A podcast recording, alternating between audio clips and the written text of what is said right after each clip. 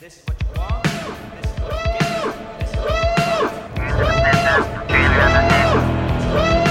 what you You have located Geekfest Rants, the entertainment podcast for genre geeks like you, Shall we play a game? covering the world of vintage and current film and television since 2010, Game over, man. It's game over. featuring in depth conversations on sci fi, horror, fantasy, comics, toys, and conventions. So say we all. And now sit back, relax, and enjoy today's show. Pioneer. The laser. The key to expanding the horizons of home entertainment. Integrating the pure digital audio technology of compact disc with the superior video quality and advanced features of Laserdisc. All formats, all sizes, one package. Surprisingly affordable. Meet the new center of your home entertainment system. Just choose your favorite music from CDs or your favorite videos from Laserdisc. Thousands of your favorites, with thousands more on the way. From classical to classics. Of all the gin joints in all the towns in all the world, she walks into mine. From blockbuster features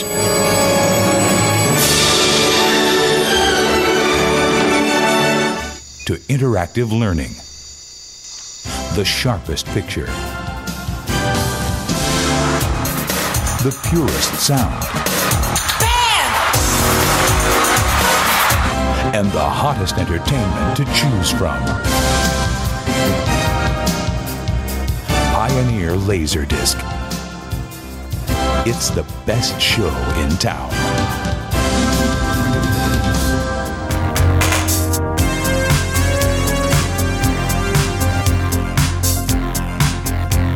Hi, everybody, and welcome to Geekfest Rant. My name is Carlos Perone, and today we are going to talk about a new technology on the horizon where we can watch films through the magic of lasers.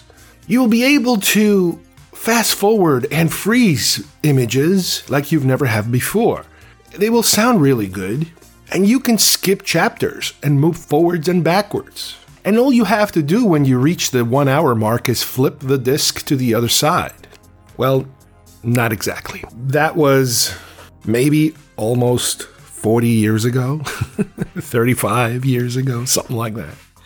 But no, we are talking about laser discs today, a format that I was a part of. One of the few times that I became an early adopter of technology, and how, in spite of its statistical failure as far as the format itself and as far as its longevity, how it did succeed in spawning off what came next, which is what we are more used to seeing now, even though we are already starting to write out of the current disc, whether it's DVD, Blu ray, 3D Blu ray, 4K, whatever it is, we're kind of writing out of. But how this format held a lot of people's attention for a while, including myself, in the mid to late 80s and early 90s. So let's begin with Laserdiscs. We interrupt this broadcast to bring you a special news bulletin direct via satellite from our on the spot task force. I'm as mad as hell, and I'm not gonna take this anymore! Ladies and gentlemen, can I please have your attention? Thank you, Bob. It's Mort. Mark, yes. I am Ted here Baxter, and here is the news.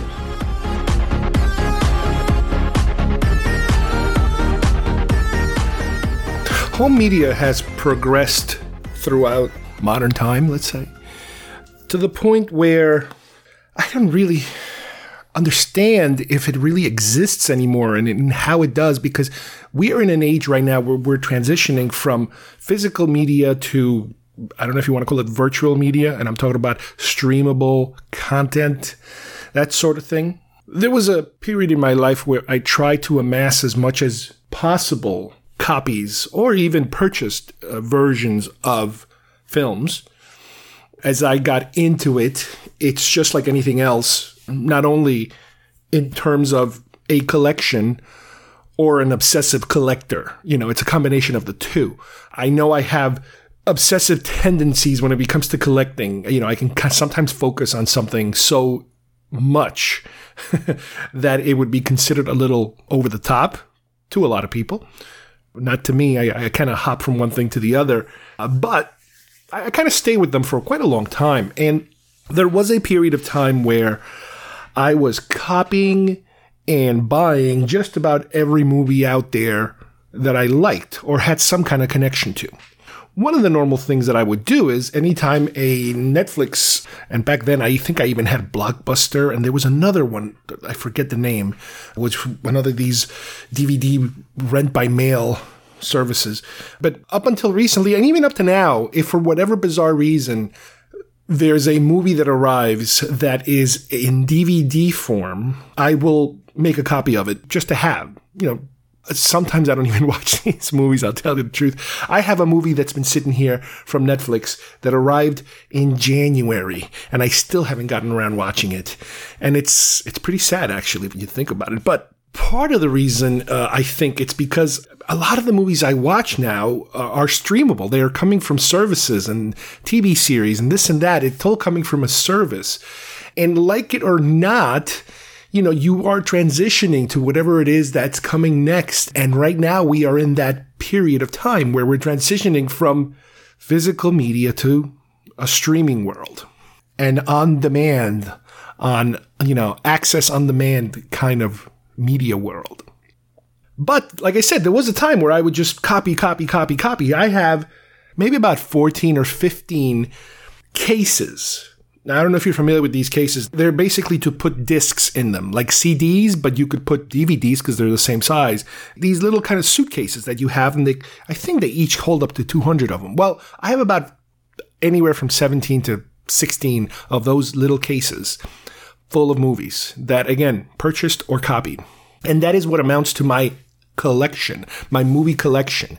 Every now and then, yes, I do, whether it's for a show like this, need to go and dip into those or for whatever reason the kids want to watch blah blah blah and for whatever reason blah blah blah is not available in the five six different streaming services that we have access to go and grab it and even cable my god on cable on demand there's such so much stuff out there you it's just ridiculous but anyway that collection that I have is again mainly DVD, Blu-ray, and to a certain extent recently 4K as far as what the selections are or the formats.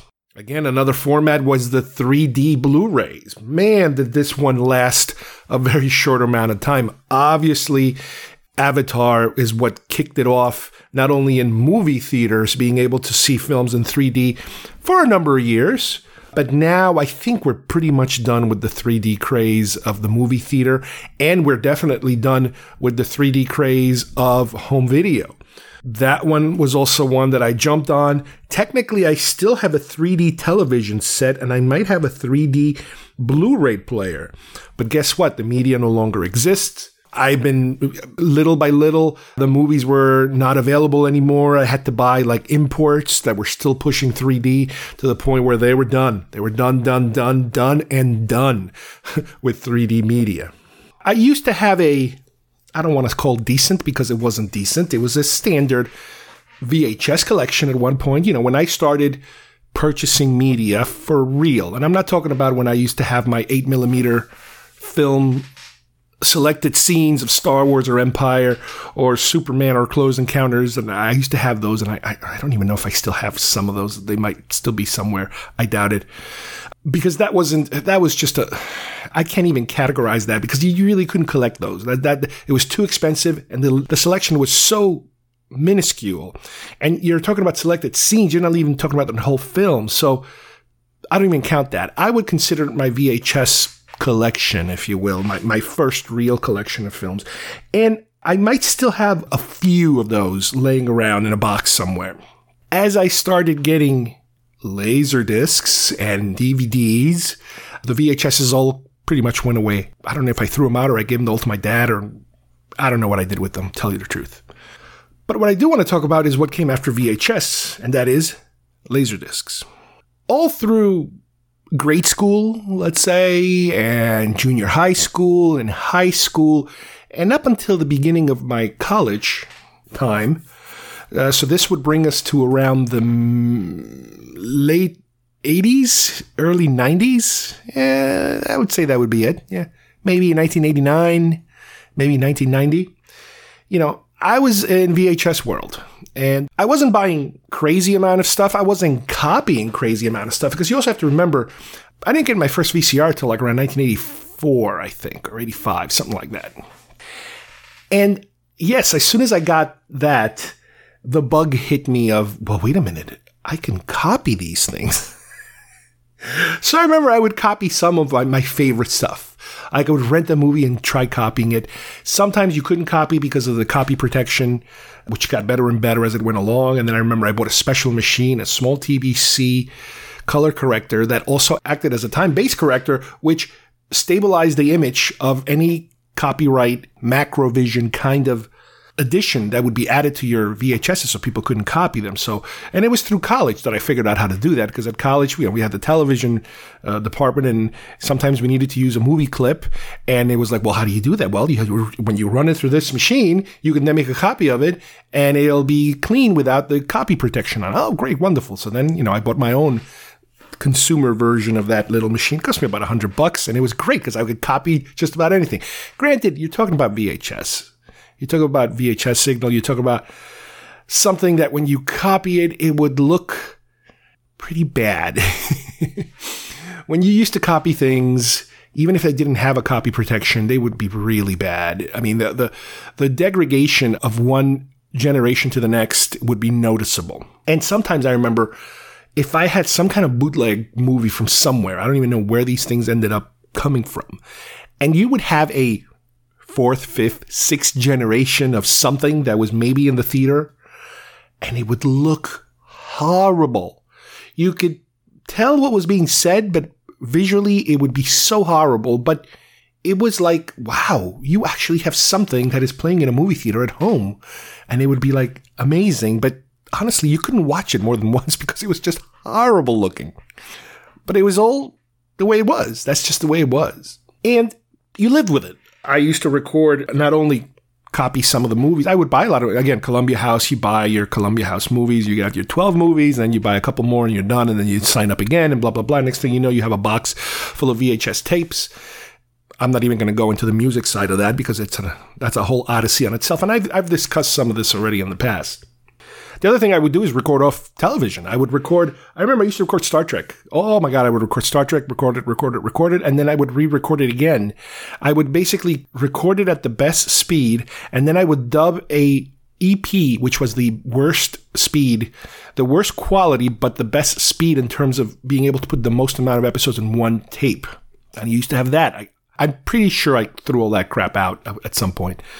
But I would record like movies that were playing on TV and stuff like that, movies on HBO. You know, it was a period where when you, when you when you first get your hands on a certain technology, you just go crazy with it. You just uh, do everything conceivable with it. And as I got into college and I was able to meet and talk to people who were more like me when it comes to liking movies and admiring movies and studying movies and being able to grab so much from movies. One particular person that I met there, his name was Steve, and I, I think I mentioned him in the past again. He started telling us about this format that is out there right now that is better than VHS. And it wasn't so much that the quality was better, which it was. To me, it was more like, wait a minute, are you telling me that these. First of all, he kept t- telling me something about widescreen versus pan and scan. That took a while to sink in. And he was telling me about additional material, bonus material, deleted scenes. And that's when it was like, wait a minute, deleted scenes? What do you mean deleted scenes? And that's when you, you kind of started to sink in that yes, there were deleted scenes in films that a lot of times you never got to see them. You might sometimes see it when somebody did a television version of a film and they added a couple of extra scenes here or there for mysterious reasons because back then you really didn't understand why would they do that why would they do that it just didn't make sense and because we were doing a movie show at the time if i remember right uh, we needed clips we needed film clips and he would always come in with his own film clips especially with the movies that he was dealing with that were letterbox they were not pan and scan. Now remember, we're still de- dealing in a four by three world. Uh, we're still dealing in normal televisions, tube sets, that sort of things. Flat screens came way later. The 16 by 9 aspect ratio came later. We're 4 by 3 at this point. So whenever he would have a movie come up, it would be awkward because it's like, wait a minute, you're not filling the entire screen. We're getting these bars, these black bars on top and these black bars on the bottom. It's, it doesn't work. And I don't remember at the time, I, I don't exactly remember, but I, I think it's possible that the university had a Laserdisc player. Barely used, but it was new technology, so it was there just in case, I think. And I think that's what he was doing. He was transferring them, I think, at, at school. Not the whole movie, just a, just the clip he wanted to show. So he would transfer those clips, and then we would have them in, back there was three quarter inch video because that's how we were editing things into three quarter inch video. However, it is possible that he was also bringing them in VHS form from home because that was one of the perks of laserdisc players was that you can go directly to VHS with them without worrying about copy protection. Big giant perk. So little by little, you know, more and more exposure to this and a lot of us uh, in the area, a lot of, not just myself, but even other people I knew who were in the business or they were in school or just out of school. The word started going around. Laserdiscs are, you know, people, and you can get these special editions and they have these box sets and the director has a commentary. You got to remember that at this point, late 80s, early 90s, because you're dealing in VHS, usually all you get on your VHS is your movie. That's it. There is no such thing as bonus content. There's no such thing as director's track or director's commentary or anything like that. This was something exclusively being marketed on this new format called Laserdiscs. Now, the history of Laserdiscs goes back, and it doesn't really matter in terms of how accurate we want to be or how deep we want to go into it. All you need to know is that commercial players were around sometimes in the mid 70s, mid to late 70s, different versions of the technology. There was one version, I I think they're called video discs or something like that, where it was like a gigantic floppy disk. And the machine would then take this diskette size of a, you know, size of a record out of the container, out of the shell, out of the sleeve, and plop it into the player itself. And then when it was done, it would actually remove it and slide it back into this protective shell. I actually remember seeing commercials for that very briefly, very briefly. Not very popular. You didn't. I never seen it. I never seen anyone who owned that, but I know that they were trying to market those. Laser discs, on the other hand, that are basically similar technology, except that they don't live on a shell. They live like a record on a on a paper sleeve. You take take it out, plop it in, slide it in, and boom, it starts playing. Those I have never remember seeing any form of commercials for those. That was what you call a niche market. From what I understand, it was very popular in Japan. Pioneer was the brand that I had. And I remember when I bought it, you know, when I started saying, all right, I got to, I got to do this. I, I, I got to, I got to get one of these because there's certain movies out there that I love and I cannot wait to dig into all the supplemental material. The movie that tipped me over the edge, I think, was Aliens. Mid to late 80s, early 90s, I was I was in the middle of a James Cameron frenzy. Absolutely loving his work. You're talking about Terminator 2 was about to come out, and you're coming off of Alien and the, um, the Abyss. I wasn't too crazy about, but I think, I think, uh, let me think. Terminator was just amazing. Aliens was just again, it was the top notch as far as I was concerned of, of filmmaking at that point. And that's what kind of tipped me over the edge. So I remember I had the opportunity through a different friend of mine who did, had already graduated St. John's and was working already in the industry at a at a post production duplication facility in Manhattan, and she was actually getting an order because her and a couple of other people that worked with her and a couple of friends were going to put in an order for Laserdisc players. And I don't know, it was maybe 10, 15 players. They were all together. So I chipped in, put in my money, and eventually I got my Pioneer player. And that's what started me with Laserdiscs. Now, just like anything else, Laserdiscs had a lifespan and then they kind of went away. One thing overtakes the other thing. The biggest difference is that with most of other formats, the other formats last lasted quite a while. VHSs were around, you know, VCRs and VHS machines. Uh, the VHS format was, was quite around for a long time. You know, this completely destroyed Betamax, but it, it lasted a long time. What came after laser was DVDs, and then you have Blu-rays, and then you have 4K. You know, all these other smaller DVD type of formats, they've been around for a long time. Sometime in the mid 90s, uh, I would say, is when uh, DVDs started to kind of poke their head out. And, and up to now, you can still go more or less and buy DVDs. So uh, DVD was a, turned into a very popular, for if you think about it, it's kind of still going around. There are the signs that it's starting to decline. I, am sure Blu-ray took a big chunk out of DVDs and 4K, not as much. But now the rumor going around is that there are studios that are going to stop producing physical media, and by that we're talking about Blu-ray and DVD. But Laserdiscs, compared to these other formats, Laserdiscs was very short-lived.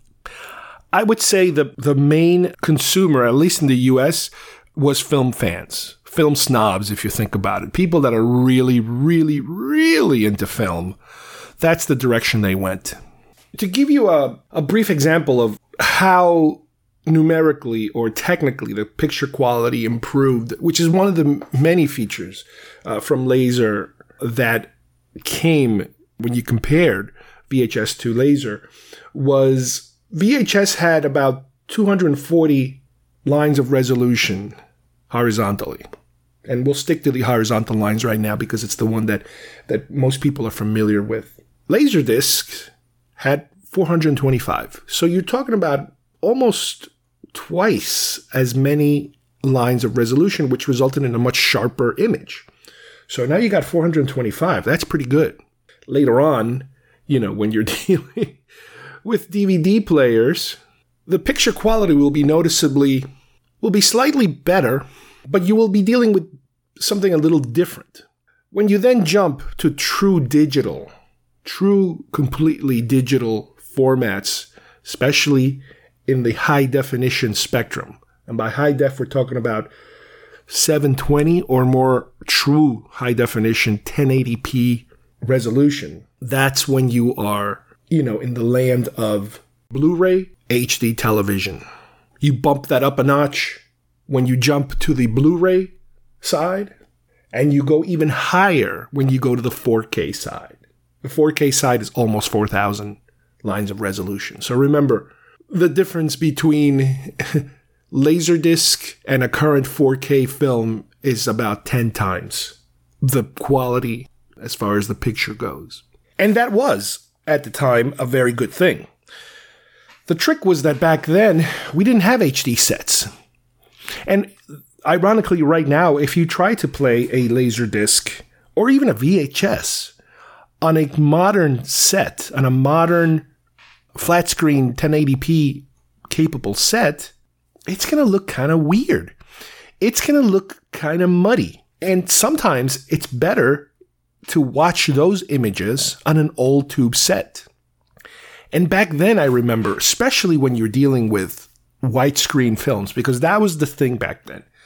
It was almost like a religion in terms of you were brought up with pan and scan, pan and scan, pan and scan, pan and scan. Everything you bought was pan and scan. Every channel that would show a movie, it would be pan and scan. And you got, that's the way it was. But you forgot or you didn't realize, but when Laserdiscs hit, that was the opportunity for a lot of these companies to put out their films in that format, in the original format that you actually saw it in the theater. and that was a big, big appealing thing to me is is being able to watch these films in the original manner that were intended to be seen. But it did create this problem of all of a sudden having a much smaller image because you're watching the proper aspect ratio with the black bars on top and bottom. And if you're watching some classic, you know, crazy like a Ben Hur kind of classic, you're going to be watching like a, a strip of your TV is going to be the information because these things were so wide.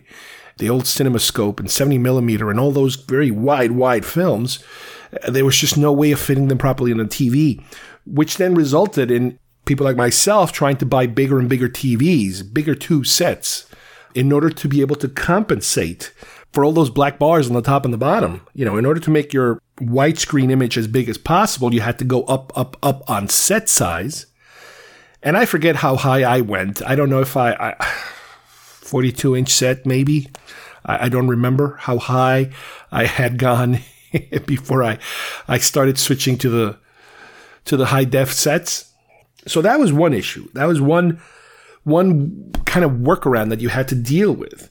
Now, granted, when you were watching these films, oh my God, it was just amazing being able to see this. And then when you thought about it, because at the time I had like, for example, a movie like Blade Runner, I had it on VHS, but then you pop in your laser of it and it's like, oh my God, the colors, everything looks so much nicer. The, the, the white image. And, and then you start to realize, you know what? Yeah, if you're watching it pan and scan, it looks a little blurry. It looks blurrier than it should.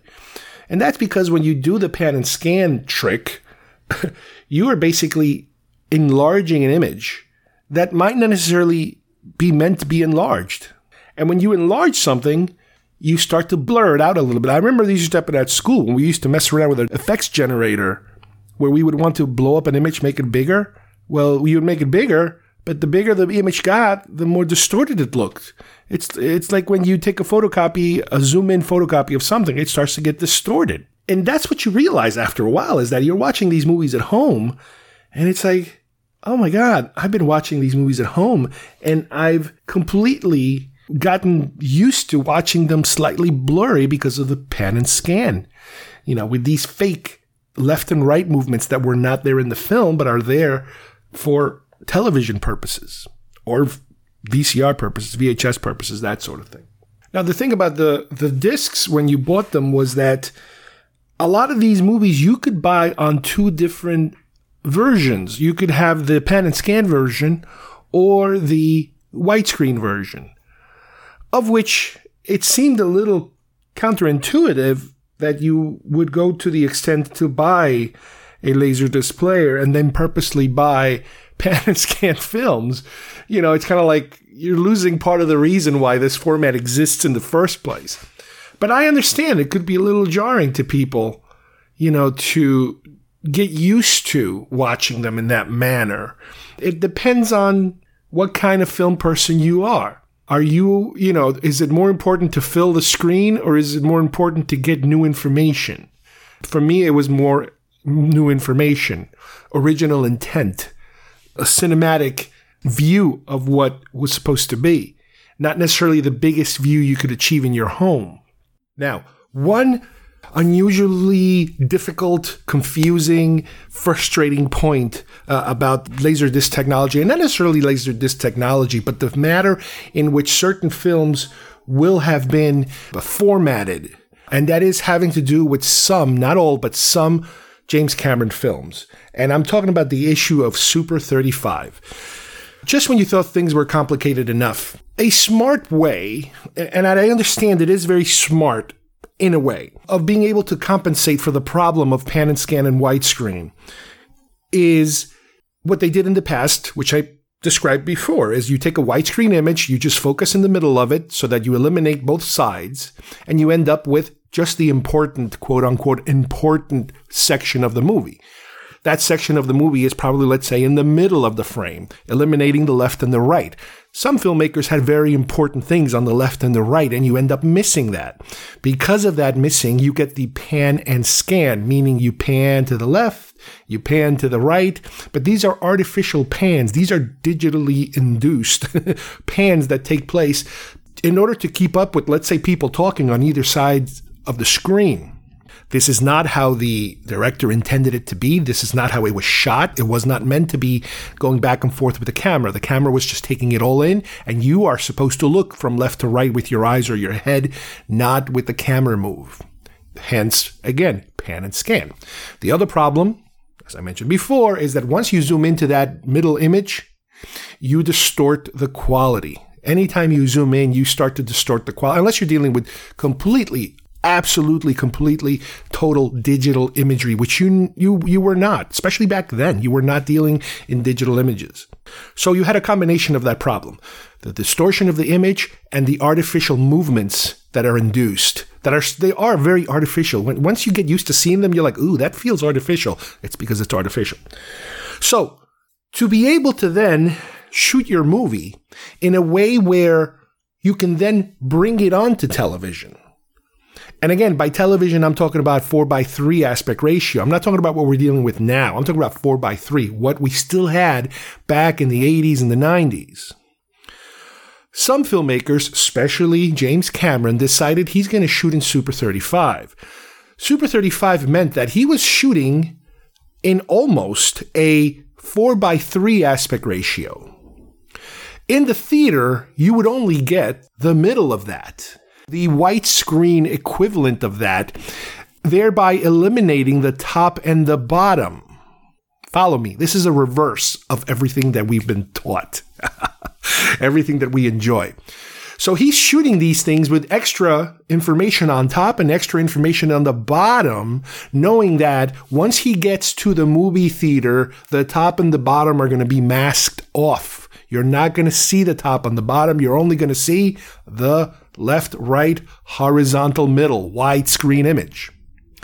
However, once he's ready to put this film on a television, whether it's a cable channel, a network channel, again, back, this is a long time ago, an airplane, you name it, any kind of home format that people don't. I don't like widescreen. I like to see everything in a nice box here. Fine. He then unmasks the top and the bottom and gives you extra information on the top and the bottom that you didn't have before when you saw it in the movie theater. That extra information is only there for you to fill that top and bottom black bar with something relevant. But it is a complete reversal of everything. In other words, that information is really worthless information as far as the artistic you know, integrity goes. The director did not mean for you to see that in a movie theater, but now he wants you to see it at home in a television set because he doesn't want to have to put those black bars on top and the bottom because people, again, they're not sophisticated enough. They don't understand. They get confused. They start to cry, whatever. So he started to shoot a couple of his films in that manner. And I believe The Abyss might have been one of them. Uh, I think after The Abyss, he started experimenting with Super 35. So Super 35 became somewhat of a controversial thing because it's kind of like they're giving you more, but they're giving you less, but they're forcing you to watch more information when you don't really have to watch more information. And I honestly don't remember if the disc itself gave you the option of watching it widescreen. Maybe that was one of those things where you could watch it either way. I don't remember right now. Bottom line is that we had something similar to this happen very recently with the Zack Snyder cut, where HBO Max was showing it in a very 4 by 3 aspect ratio looking thing. And reason for that was that it was shot for IMAX. So it actually had more information on the top and the bottom that a, normal film would have because of the IMAX experience. But at home, it looked odd watching it that way. And at home, I remember I purposely tried to mat it down so that I enlarged the image. So I did lose some top and bottom information in order to be able to stretch out the not stretch but to to uh, widen the image to, to make it more of a traditional widescreen look But again, this is another little headache that was brought upon by having, you know, more technology and being able to do things more. It brought on this, wait a minute, but am I watching less or am I watching more? Am I missing out on some information? Yeah, but that information wasn't meant to be seen in the first place. Yeah, but why am I seeing it or why can we see it or why should we see it? It was one of those confusing uh, things that, uh, you know, I started to associate with some of those, you know, later Cameron films. I guess at this point you could also use some kind of projector to project the movie at home. I didn't know too many people who did that, at least for the laser side. But yeah, that was a possibility too, if you wanted. The lasers also came in two different speeds primarily. There was the CLV speed, which was the more common one. You got to remember with lasers, as opposed to a record player, you know, when you put a needle on the record player, you start in the outside and the needle works its way to the inside. Lasers were the opposite. They started on the inside and they worked their way to the outside. And the speed changed depending on which track you were on uh, in order to maintain a proper speed. Well, the speed also had to do with how these things were recorded. So, in other words, the majority of the of the movies that were uh, available usually came in the CLV format, meaning that you could squeeze about an hour per side. Now, that created a problem because all of a sudden, if a movie is longer than two hours, that movie would require a second disc. Because remember, side one, flip to side two, and then if you had more than two hours, you need a side three. So that would also add a couple of extra bucks to your movie because of them having to manufacture an extra disc. They couldn't just change the speed of it. The other option you had was if you really wanted to take advantage of certain things like being able to freeze frame certain shots and being able to put a lot more data on a disc, they were also recorded in the CAV speed. Here, they could only squeeze about a half hour per side, which made it even crazier in terms of how many discs you would require but it would give you that advantage to being able to do a couple of little extra things that you normally could not do. If you pause the movie on a regular player with a, on a regular CLV disc, it would pause blue. You would get a blue screen as you pause, and then when you play, it would come back.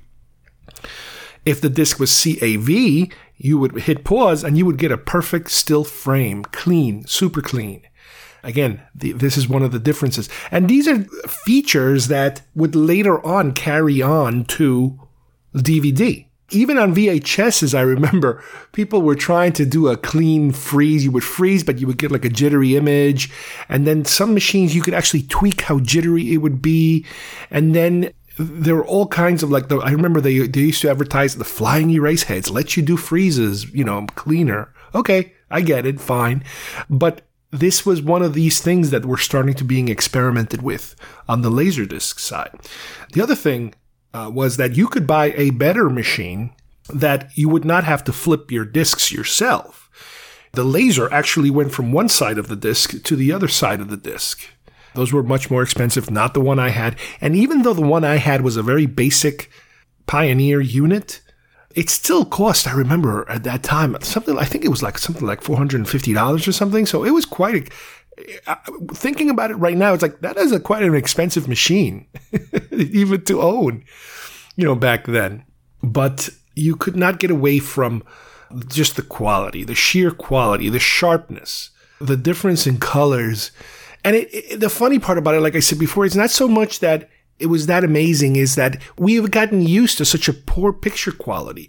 We had gotten used to television and we had gotten used to VHS and pan and scan, all of these things that kind of made us numb and made us forget what good pictures would look like. I mean, obviously you go to the movie theater and you're back in a, you know, beautiful quality environment, you know, in terms of the, the pictures look nice and the sound sounds excellent. And then all of a sudden, Laserdisc is thrown in the mix, and it's like, wow, this isn't perfect, but it's damn better than what we had before. With the video, you would connect it directly to video. Now, let's remember, this is not, even though you're dealing with lasers reading off of a disc, just like you were with CDs a little bit later, you were still not dealing in completely digital technology. So, in other words, you had more pixels. Yes, you had more pixels, true. But you were still outputting in an analog manner from the machine to your television.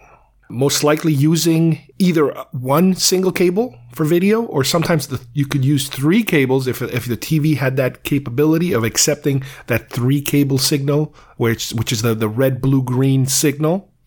Or some of them even had what they called super video, S video, I think it was, which was like a, like a little tiny multi-pin connector that started coming out every now and then to be able to get you a better picture quality. I honestly barely remember the difference in quality. I remember having different sets and I would I would toggle between one and the other to see which looked better. It would drive me absolutely crazy. Sound-wise, you have the same problem. You had analog sound coming out. Later on, they started adding features like AC3, which is a form, I guess, of somewhat processed sound if you hooked it up to a proper sound system. And I believe you might have also gotten at one point THX sound, but it might have been towards the end. But for the most part, or a coax out, I think, was another option that was that was starting to become available uh, as the models got better and better.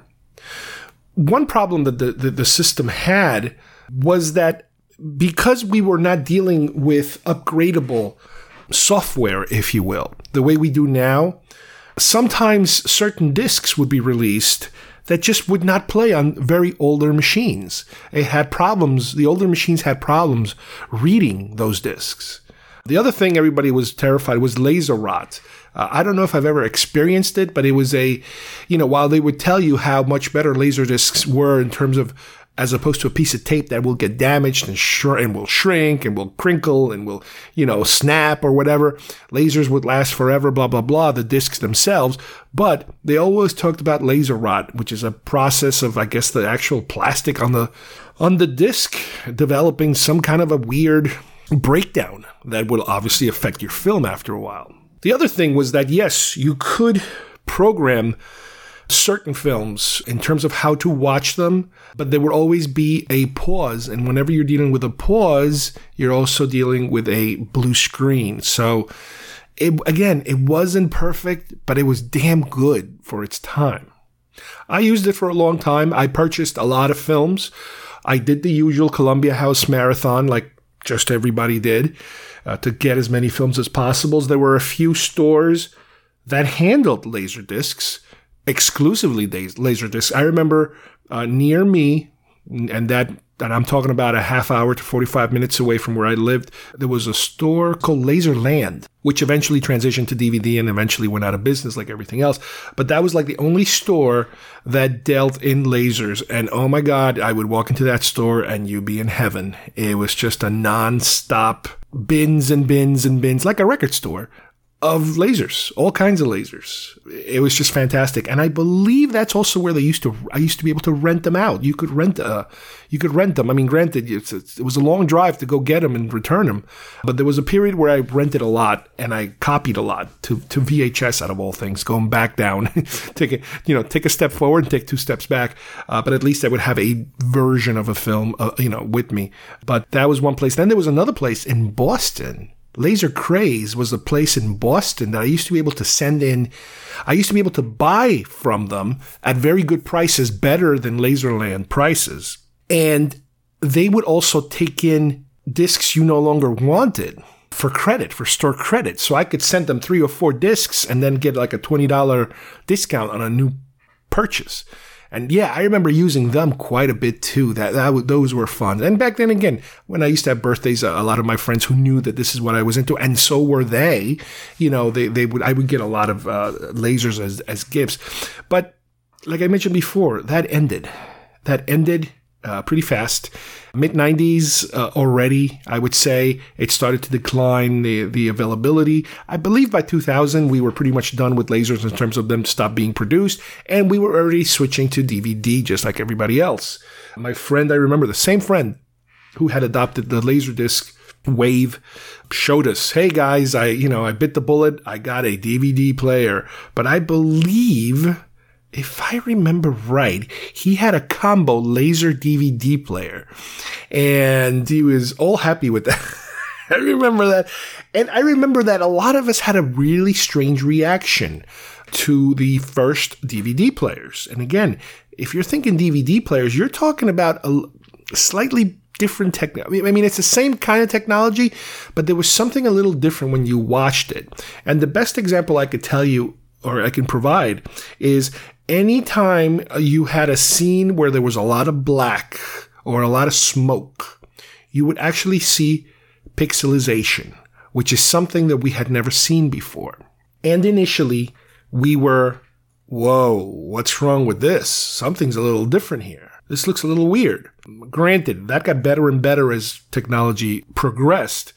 But that was one of the biggest differences I remember as we started moving towards high definition equipment, high definition sets. Once we abandoned those tube sets, that was one of the biggest things that you kind of miss about about that particular technology is that something like smoke would be a lot more forgiving on a tube set, very dark black smoke or water, you know, stuff like that.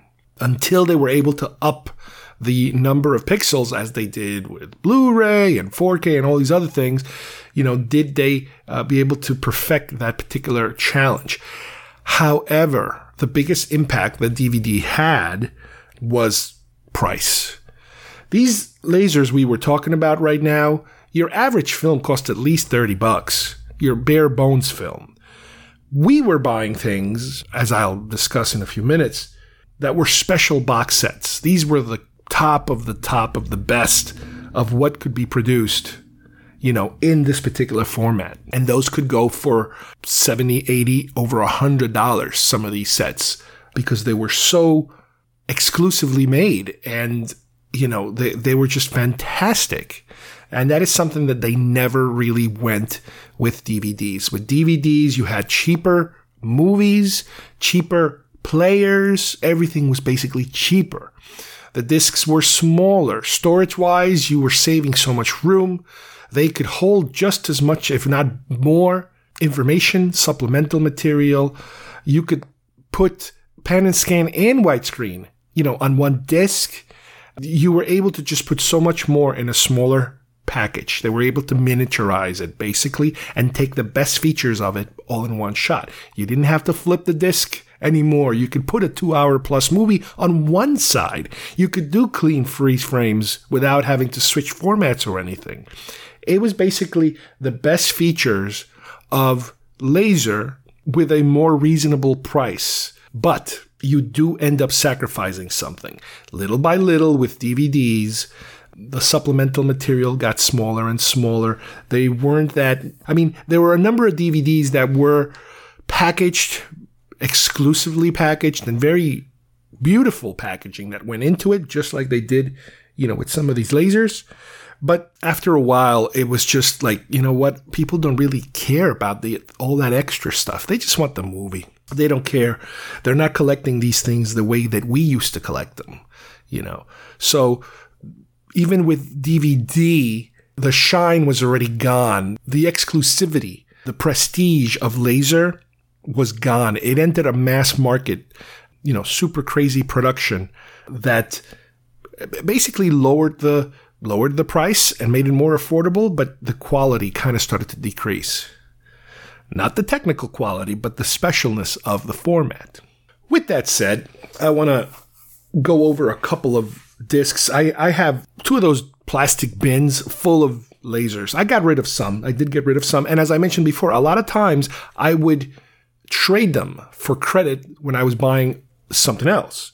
So I did get rid of some that way, and some I did sell. But I was I managed to hang on to about, like I said, two boxes full of discs, and one box full, I would say, is how much I have in terms of special editions, things that at the time you couldn't get anywhere else in terms of extra features that it had that because DVDs were not around yet, this was the only way to get them.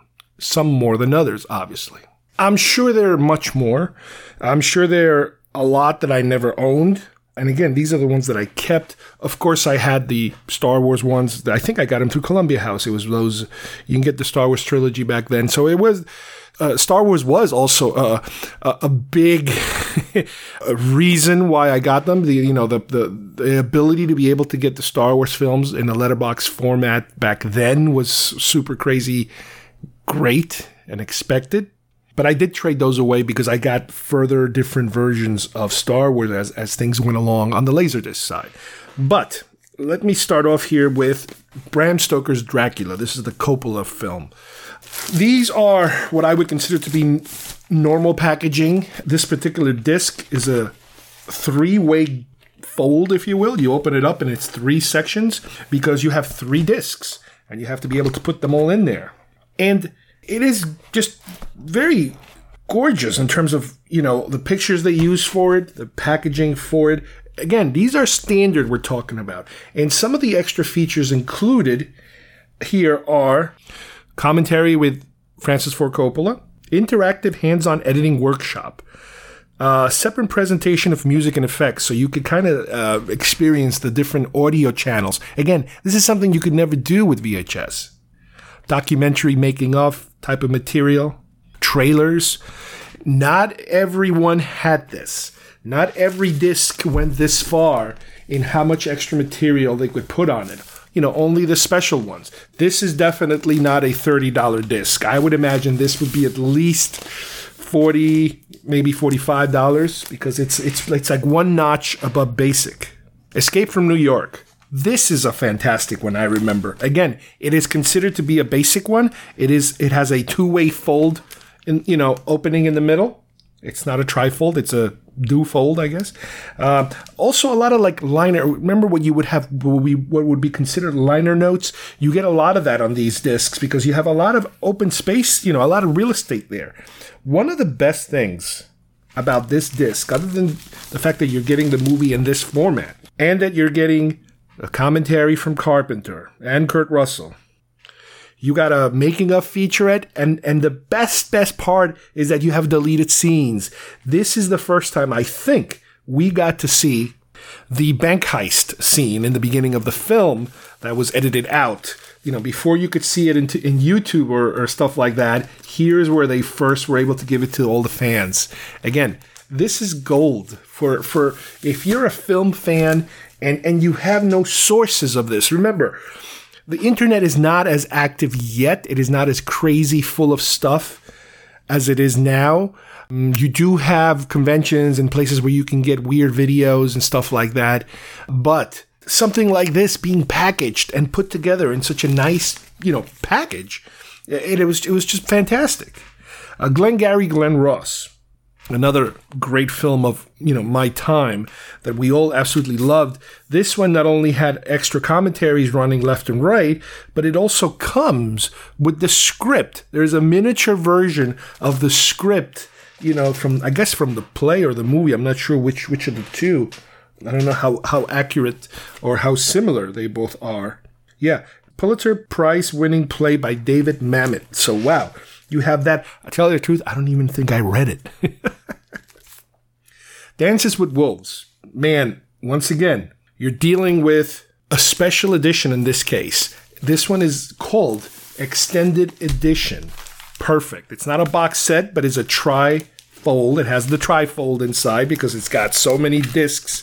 It's got three discs, a ton of liner notes, there's a making of documentary, but more important, it has extra scenes. These are those extra scenes. I mean, it's a long film to begin with, but with those extra scenes, it makes it even longer.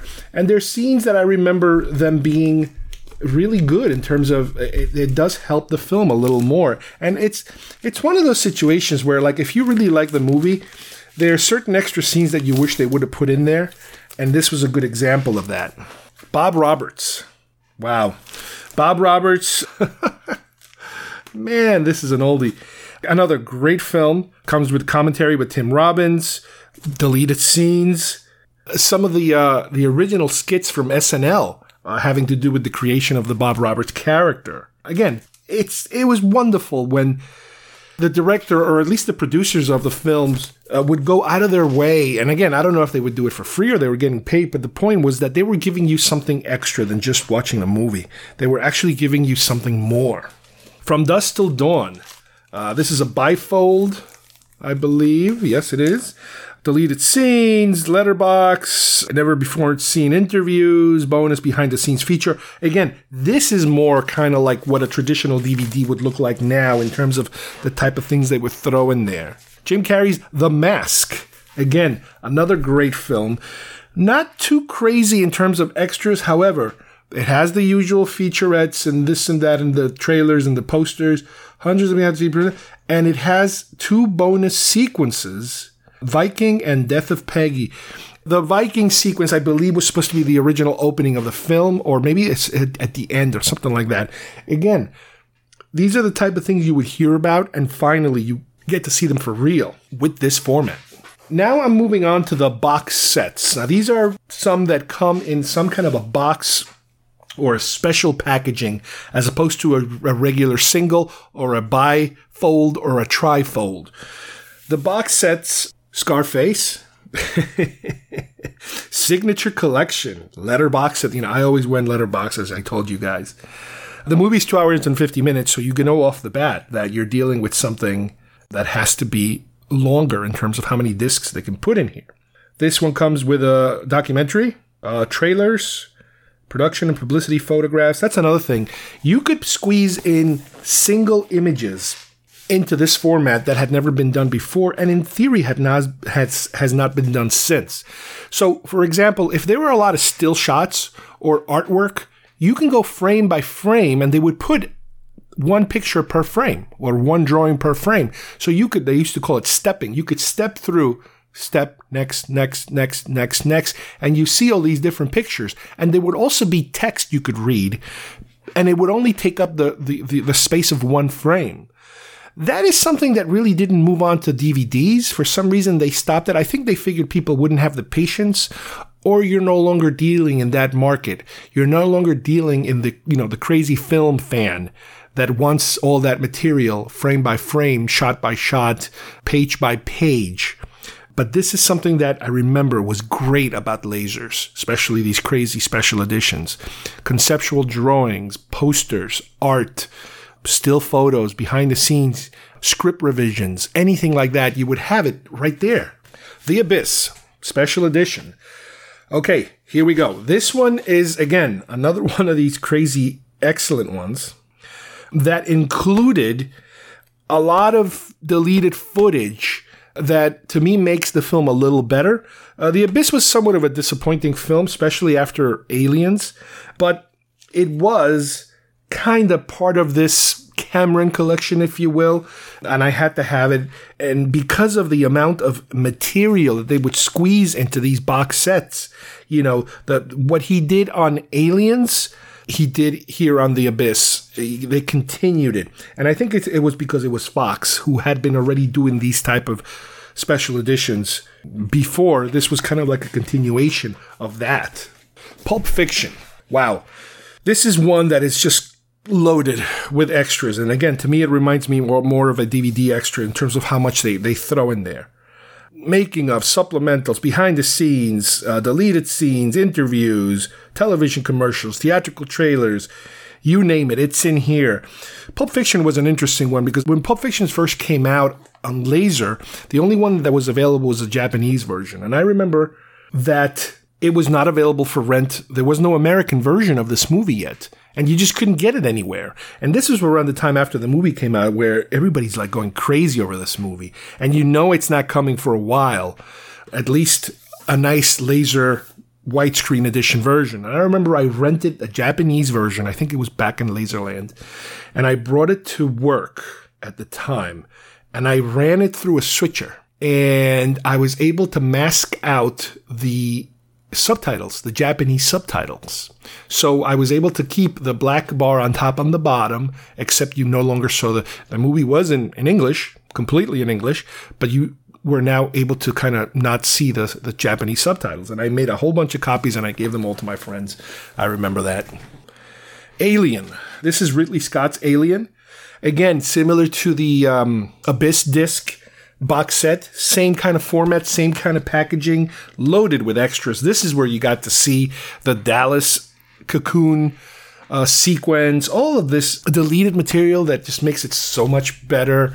Tons of artwork, AJ Giger's paintings, screenplay, still shots, pictures, artwork. Again, these became the standard of how these things are done. They became kind of like the benchmark. These were the benchmarks of the best that you could do until we have a couple more coming up that totally blew everything away. Aliens. This is the one that I bought first, I believe. This is the one that, again, my friend showed me and convinced me listen, you want this material. You want to see it in this format. You want to see it this wide. You want to see these deleted scenes. You want to learn as much as possible how, about how this movie was made in a visual manner. This is the thing to get. And, th- and that was it. Aliens was my absolutely favorite one you know, in terms of what a fantastic job they could do with these things. And it became the selling point for me on, on why to get this. Platoon. Okay, Platoon, I did talk about this a couple of episodes ago in terms of me rediscovering Platoon on Laser for the, the fact that the packaging is amazing. It's it's a it's a scrapbook. It, I've never seen something like this. Inside you have the entire script, page by page with revisions, with deleted scenes, with you name it. It's all in there right there in front of you, even without having to touch the discs. A fantastic scrapbook format with pictures of Stone and his movie making and his real army pictures. It's just incredible. I remember turning in a couple of discs in order to get a discount in order to buy that one. That was definitely one of these over hundred dollar ones. I remember that again, just fantastic. What a great job they did.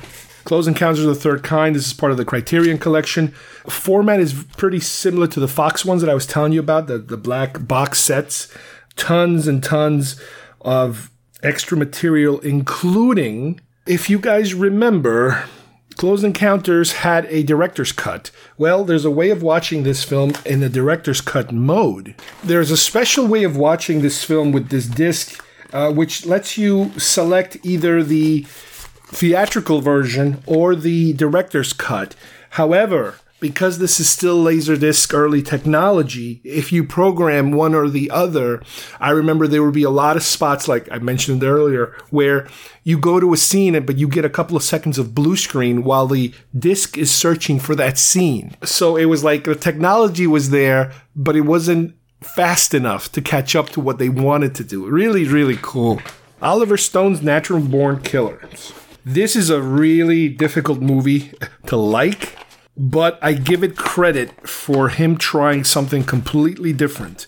This is a movie that I think makes more sense nowadays than it did back then. As far as how media functions, it's packed really well with a lot of extras, and it is a, again, it's a multi-disc presentation, which means that depending on the speed, you can do a lot of freezes to be able to look at certain scenes. Now, here's probably one of the most important ones of all. The Star Wars Trilogy Definitive Collection Widescreen Collector's Edition. This is more than a box set. This is a this is a monster. You open this thing up and you have all of these discs, a ton of discs per film, a little booklet. It also comes with a Lucasfilm book, a full-blown hardcover book inside. I mean, this is just insane in terms of at the time this was supposed to be like the definitive Star Wars collection as far as being put on any home video format. This was it. This was not supposed to get any better than this. Again, all of it letterbox, THX, sound, you name it. This was it and this was covered, packed with so much extra materials, so many audio commentaries. A lot of this eventually gets recycled to many different DVDs. This was also one of the original cuts of Star Wars. That that's a whole other issue of the original cut that doesn't exist anymore because of the special editions. But this was one of the last uh, manners of getting an original cut of Star Wars, which in all reality, there has never been an original cut. It always kept changing every single time. I remember in order to buy those, I did trade in a number of my originals. Probably, I imagine my original Star Wars, my Columbia House versions probably got traded in for those. The thing about these is that they're all in CAV format. And that was another great thing about it was that you could take any scene in the movie and just freeze it. And you could watch them, you know, frozen and that sort of thing, which you weren't on the other ones because they were CLV format. And my final one is, uh, in a way, it's a continuation of what I just showed you, and that is the widescreen Star Wars trilogy special editions. So after the special editions were put out in the mid 90s, they put them on Laserdisc. Once again, you're dealing with all that stuff. You're dealing with all those new extra little scenes they created in a box set, which was probably the last uh, laser version of the Star Wars movies. Not until they got put out on DVD, many, many, many, many years later, did we get an upgrade to that. I would also throw in there the T2 box set. T2, kind of like the special editions, incredible packaging, a slipcase inside a slipcase with all the discs inside, and the amount of information behind the scenes, documentaries, still photos, trailers, deleted scenes, you name it, it's all in there. Cameron at the time had become one of the standards of this is how you do a laser disc when you want to go all out. You know, Cameron, his material was always top notch. So that gives you a taste of what's left of my collection and what a great format it was. I am very nostalgic about it. I would say a good percentage of this material, I would go as far as to say for the majority, most of it has been reproduced in DVD form. So, in other words, when the DVD started coming out, they would transfer a lot of that information over. A lot of it, not all of it. There are still certain things on these discs that were never transferred. There's commentaries, there's documentaries, there's deleted scenes. There are things that were never, never transferred. And I remember at one point my Laserdisc player had broken. I borrowed one from a friend of mine to be able to at least transfer to VHS a lot of the Star Wars material, and I did. Funny enough, I think I transferred it. Actually, I think I transferred it from laser to my computer, and then I burned it off on DVD-Rs. So some of this material is just again it's incredible that it exists and it was never brought to other formats. And that is one of the things i regret the most is not being able to kind of sift through a lot of this material because some of it never made it. All of anything having to do with still photography still images a lot of that never made it. Dvds never i guess were considered uh, enough of a format to be able to sustain that kind of thing that people are just not interested in that which that's not true as far as I'm concerned, but they never did that. They never did that. They never bothered to have an archival uh, repository of, of still images, of script pages, of art. You know, it's different if they turn it into a documentary and they throw in a couple of pictures here and there. For for DVD purposes, they never went that far. And that is one of my biggest regrets is, is that I still have these discs and I cannot access that information.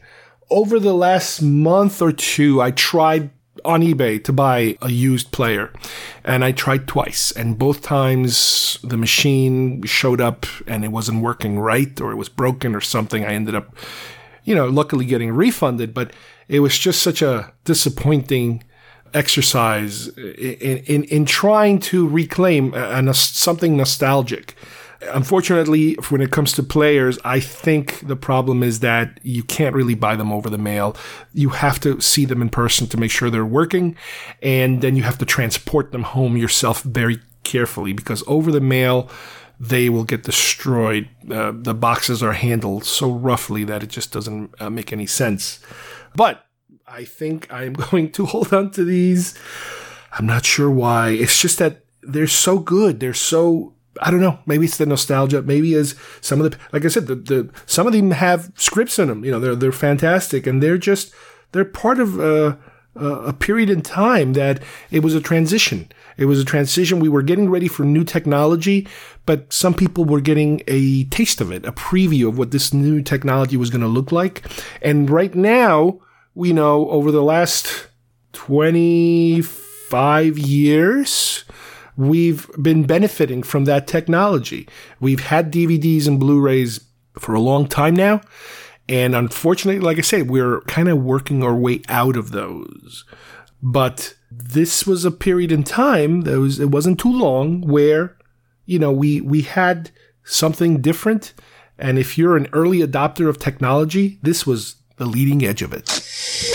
All right. I hope you guys enjoyed today's show. We took a, a little step back in our time machine to uh, an era where we had something new that we hadn't seen before, especially for film fans. Again, this wasn't a mass produced, mass advertised type of uh, format. It never did catch on with your regular consumer.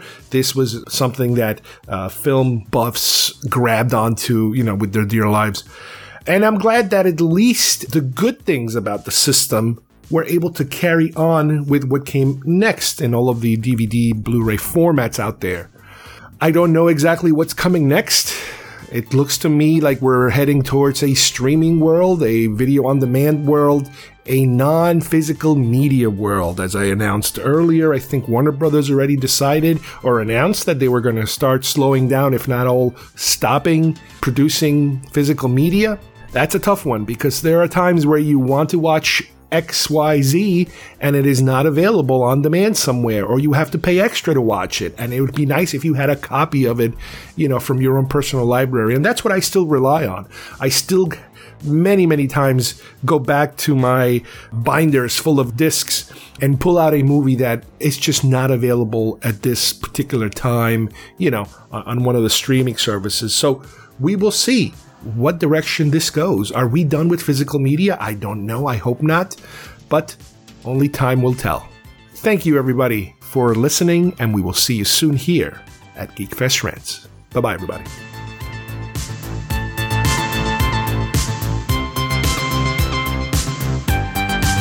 There's nothing we want to watch on TV tonight, but we're still going to watch something great with our RCA video disc player and video discs. Just flip a switch, and on our TV, we see Airplane or The Pink Panther, The Godfather or Grease, Muppets, Monsters, Mickey, MASH, and a hundred more. Starting as low as $15, and the player costs less than 500 Put it this way, we're watching a great movie, and you're watching us.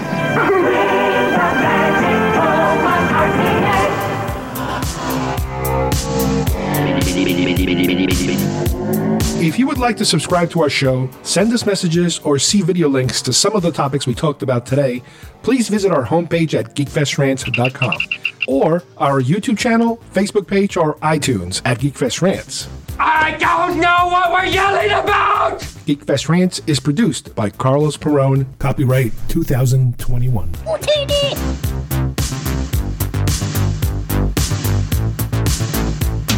This broadcast is part of the IC Robots Radio Network. Visit icrobots.com for this and many other nerd slash nostalgia related podcasts. You won't be sorry for long.